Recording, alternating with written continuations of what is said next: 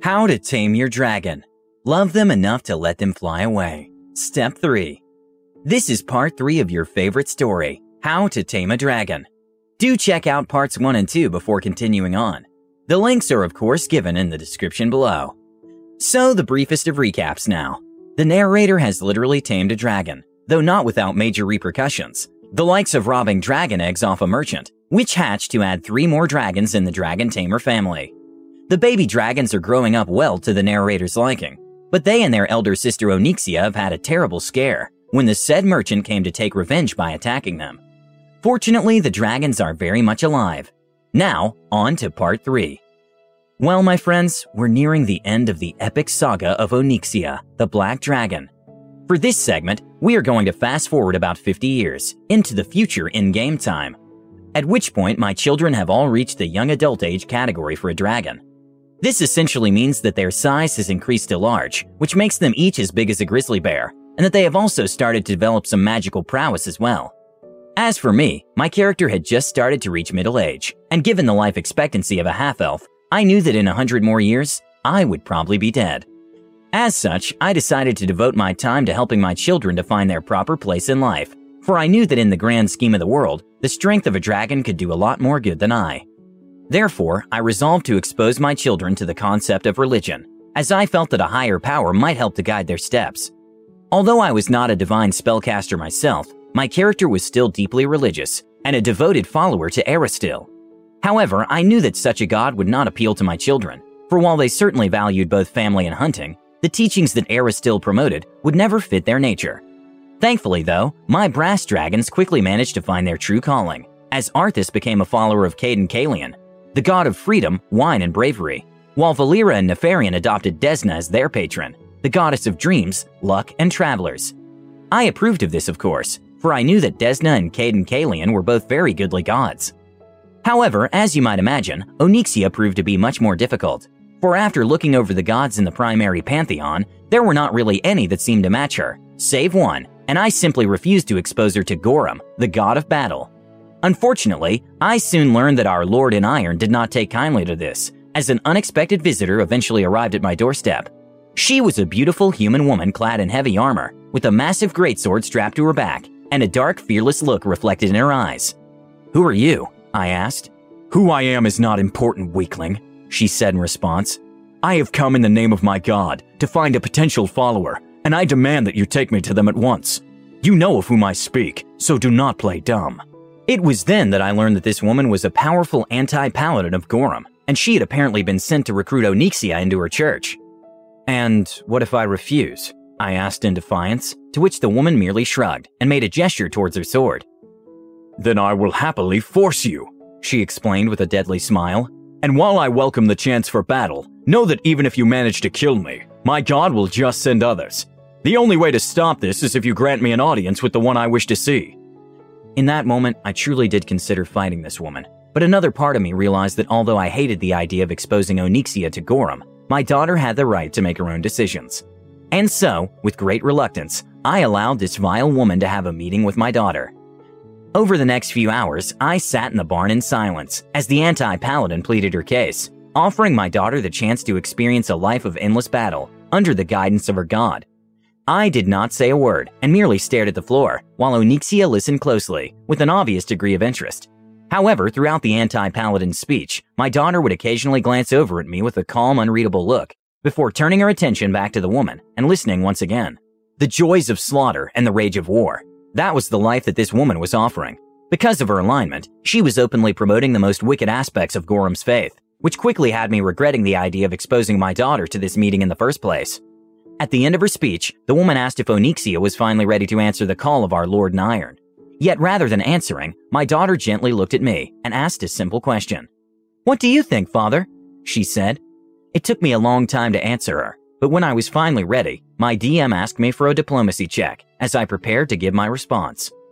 It is your life, my daughter, and if the word of Gorum truly calls to you, then I encourage you to answer it. However, if you are asking me if I like this, then I am afraid the answer is no. I still believe that your life is meant for more than battle. In the end, the decision is up to you, and I leave it in your hands. But know that no matter what, I will always love you. I ended up rolling an 8, and I knew that was not enough. However, my DM was apparently so moved by my speech that what happened next truly caught me off guard. Onyxia slowly stood up and looked at the woman before shaking her head in silence and motioning towards the door. The word of your God does not reach my ears. Leave my home now and never return, for I fear that the next time we meet, we will both surely be enemies. To my surprise, the woman merely smiled and said, So be it, before turning on her heels and leaving the barn in peace. Why did you reject her? I could not help but ask. Onyxia merely smiled and nuzzled her nose against my chest. Because it would not have made you proud. After that, I soon began researching as many gods as I could, hoping to find someone who could possibly suit my daughter. Eventually, though, I finally settled on one who I thought would be perfect. And after making a quick apology to Erastil, I started to offer prayers to this god and asking him for guidance. Please, I begged. I know that I am not a follower, but I believe that my daughter has need of your word. I ask that you might send someone so you can see this for yourself, for I believe that you alone are the answer to her prayers. A few days later, an unexpected visitor arrived at my door, wearing a full set of chainmail with a bastard sword at their hip. He was a grizzled looking half orc who went by the name of Bruthus, and he said that he had been sent here to answer a vision from his god. I know why you've come, I said, as I recognized the holy symbol that was displayed upon his shoulder. I believe that there is someone that you are destined to meet.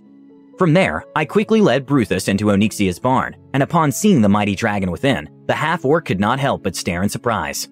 However, after recovering from his initial shock, Bruthus finally spoke in a strong, determined voice. I am honored to finally meet you he stated politely. I am a war priest of Ragathiel, and I have come in the name of my god to offer you his word. Now, for those of you who do not know, Ragathiel is the imperial lord of chivalry, duty, and vengeance. And although he is a goodly god and a champion of the light, he also possesses a fearsome nature that promotes violence against the wicked. In addition, because he is the son of Dispater, a powerful demon, Ragathiel constantly struggles to keep his darker impulses in check, which was something that Onyxia could obviously relate to. Of course, as soon as Bruthus began explaining all of this, Onyxia quickly became enthralled and urged him to continue. We sat together for hours as the half orc began to preach, and by the end of it all, my daughter was on her feet and nodding her head in approval. Yes, this is it. This is who I wish to follow, she said, before looking over at me and asking if I approved. In response, I offered her a gentle smile and nodded my head as well. Not long after that, Bruthus and Onyxia started going on several small adventures together, hunting down the wicked and avenging the innocent. However, as the campaign slowly started to near its conclusion, I was eventually approached by my daughter once again, who informed me of an important decision that I had prayed would never come. Father, I am sorry to say this, but it is time for me to leave, she said. I wish to go to the World Wound and fight in the Crusades, for I know that if I remain here, I will never fulfill my calling. My heart sank in my chest. For as much as I might wish to deny it, I knew that deep down, my daughter spoke the truth. She would never accomplish much if she remained on this farm, and the world truly needed a champion like her. And so, with a heavy heart, I said I understood. With the news of my daughter's imminent departure, I quickly organized a great feast to be held in her honor. My entire party was invited, along with most of my staff.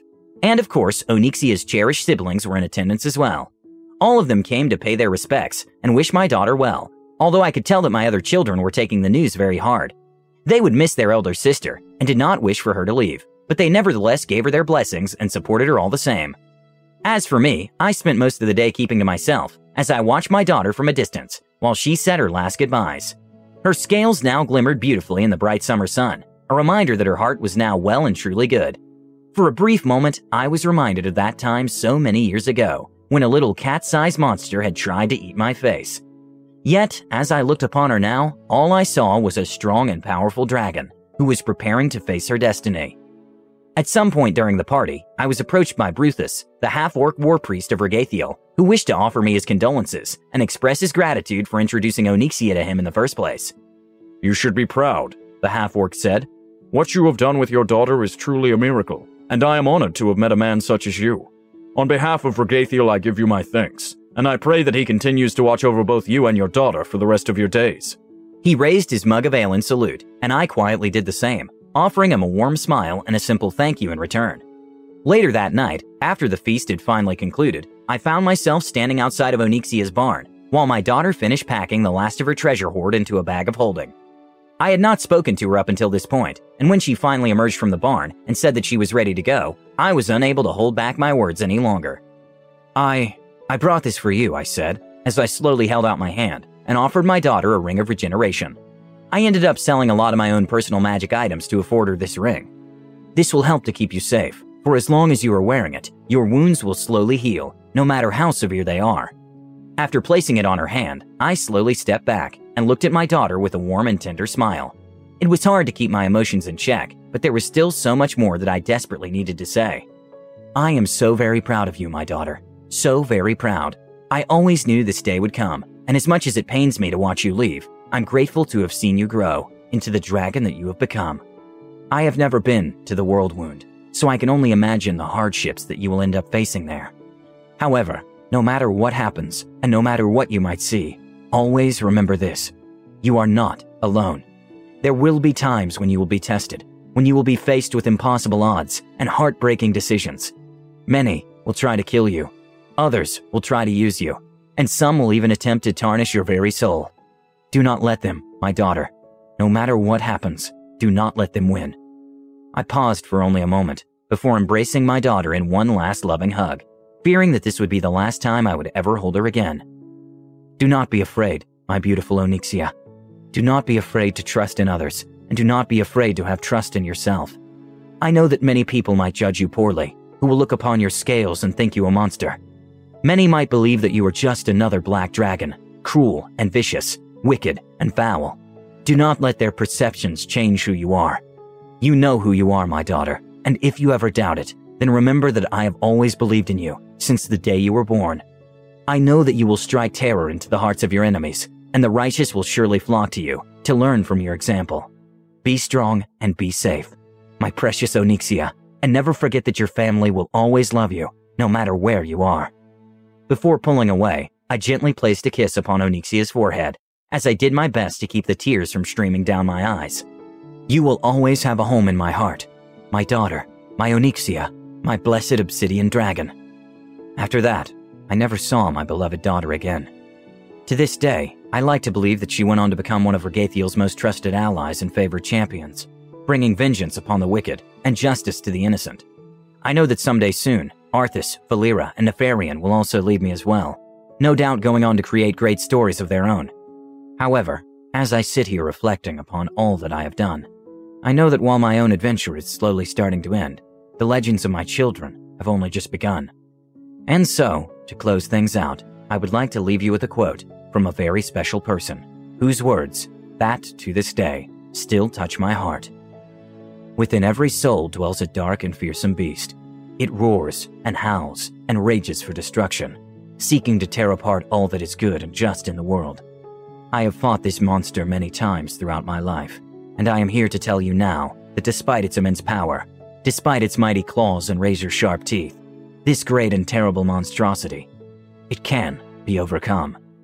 Onyxia, the Obsidian Dragon.